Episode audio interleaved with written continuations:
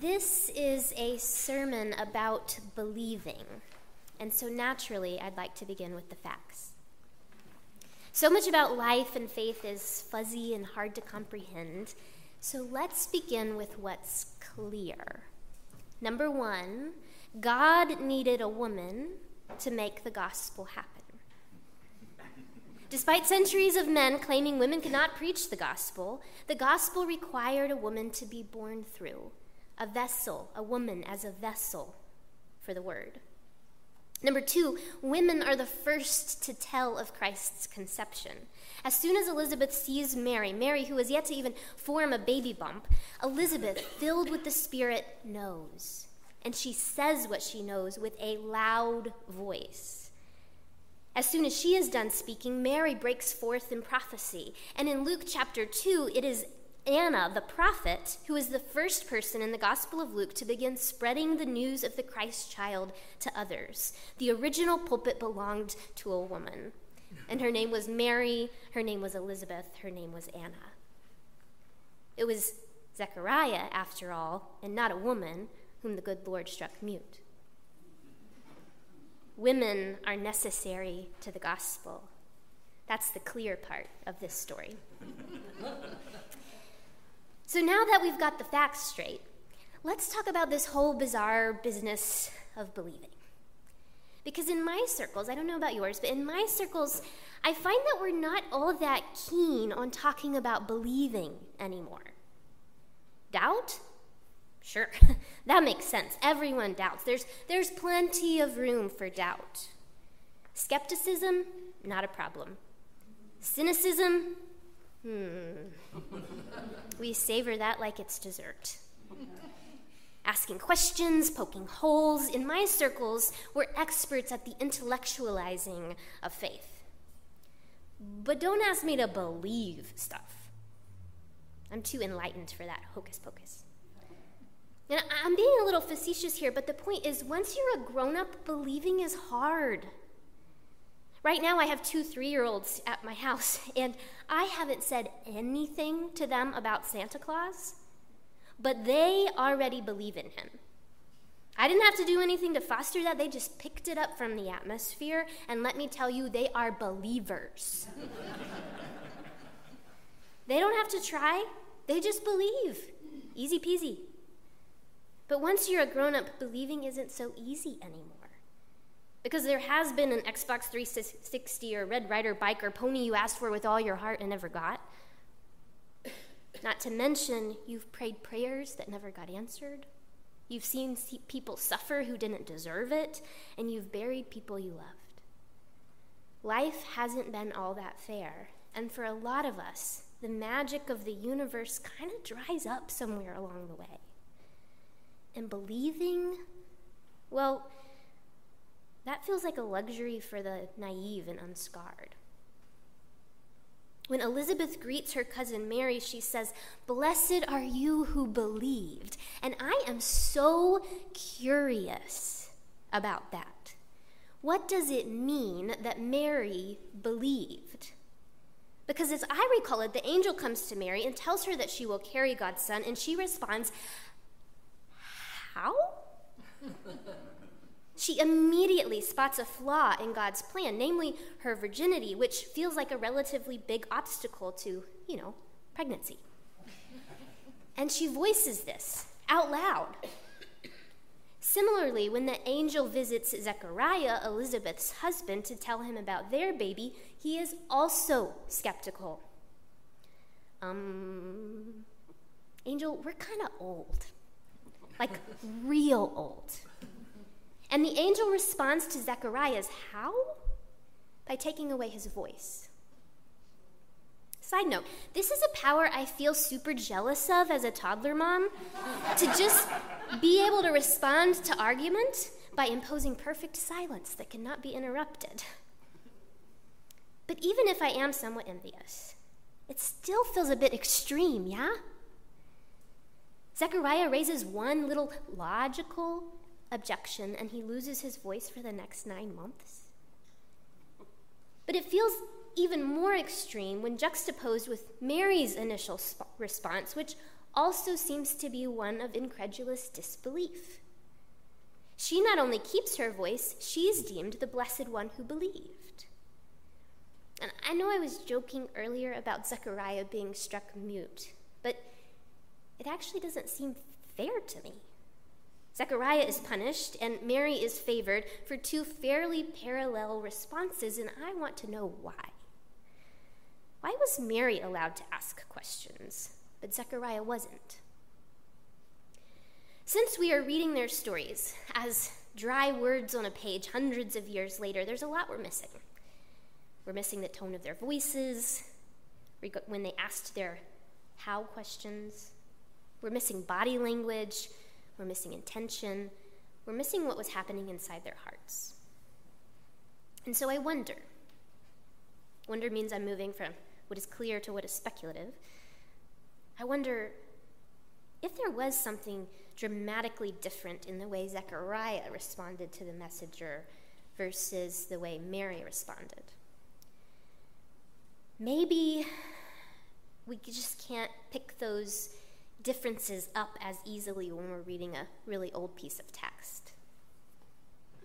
Maybe Zechariah's response carried resistance in it. Maybe his words were laced with no's, while Mary's questions were dripping with prevenient yeses. But even then, I like to think God respects our agency, that Zechariah would have been allowed to say no if he had wanted to, and so would Mary. Here's how I've started to think about this. In my family, believing wasn't a verb, we had beliefs as in concrete statements and creeds. Belief was a possession that you clung to, an object you grasped, a territory you guarded with your life if necessary. Belief was like property, and you were sworn to uphold and defend it from all attack. Belief, the noun, is what keeps my parents from accepting me as a queer person. Belief is what has divided our family over and over and over again because we don't agree about beliefs. Our beliefs, in fact, are diametrically opposed to one another in many cases. Beliefs have become these immovable obstacles that block the way of mystery and connection and authenticity and growth. Maybe you have experienced that kind of religion that is obsessed with belief the noun. I know that for me, if beliefs were all there were to faith, I would have given up on God a long time ago. And I mean, not just given up, like run in the opposite direction. Because in my life and in my family in particular, beliefs have destroyed us. They've made us ugly to each other. I sort of hate them. But somewhere along the way, I shifted from, from beliefs and into this more dynamic, fluid movement that I want to call believing. It was no longer about doctrine I had to protect or some perspective that I had to defend at all costs. It was more like this mystery or divinity or beauty or love that I encountered. Usually briefly, fleetingly, sometimes powerfully, but more often subtly. It was an experience, not an object. And to believe just meant that I chose to stay open to having those experiences over and over. To believe meant somewhere deep down I held onto the hope that something out there was holding on to me. And that despite evidence to the contrary, there was a great benevolence at work in the world, co laboring with me to set things right. I've been coming to think of it this way Belief, the noun, is something you clutch with tight fists. Believing, the verb, is something you step into with arms wide open. Or to put it this way belief is to believing, as fortress is to open field, as armor is to sweatshirt, as guarded is from vulnerable. Belief is as different from believing as rigid is from fluid, as ice is from running river, as shield is from sponge. Belief is as different from believing as death is from living, as treatise is from poem, as lock is from open door, as metal is from flesh. I think maybe Zechariah was holding on to a belief that his procreation days were over, not just in a physical sense, but in a spiritual sense too. Like he believed he was done and that God was done with him which meant he had come to this really static place where God just couldn't enter in anymore. I mean, God could if God wanted, but Zechariah didn't think so. Because it had been all these years with nothing generative or exciting happening, and therefore that was how it would always be. Belief was in his way. I mean, a freaking angel showed up interrupting his path and his thought patterns, and that wasn't enough to open his mind. He was blocked. What if Mary, on the other hand, young as she was, didn't have many settled beliefs yet about who she was or was supposed to be? She wasn't holding on to any one image of herself so tightly that she couldn't let it go and allow something new to emerge. Mary was adaptable enough to give herself over to believing the verb and therefore she was deemed worthy of Elizabeth uh, by Elizabeth of the title she who believed. I might call her she who said yes, she who dared to think it possible, she who took risks, she who trusted the promise, she who stepped into her destiny, she who entered the Spirit's call, she who embodied hope, she who carried love in her own womb, she who took on God in flesh, she who welcomed divinity, she who made room for mystery, even if she had to clear the space herself among the muck of an, a meager stable turned makeshift birthing center.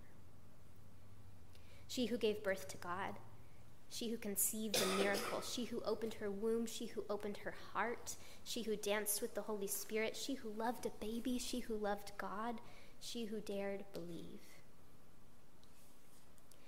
And you might think to yourself, I could never be Mary. I will never be pregnant with God. But what if you imagined her not as some unreachable saint, but as an archetype or a metaphor of what is possible, even in you?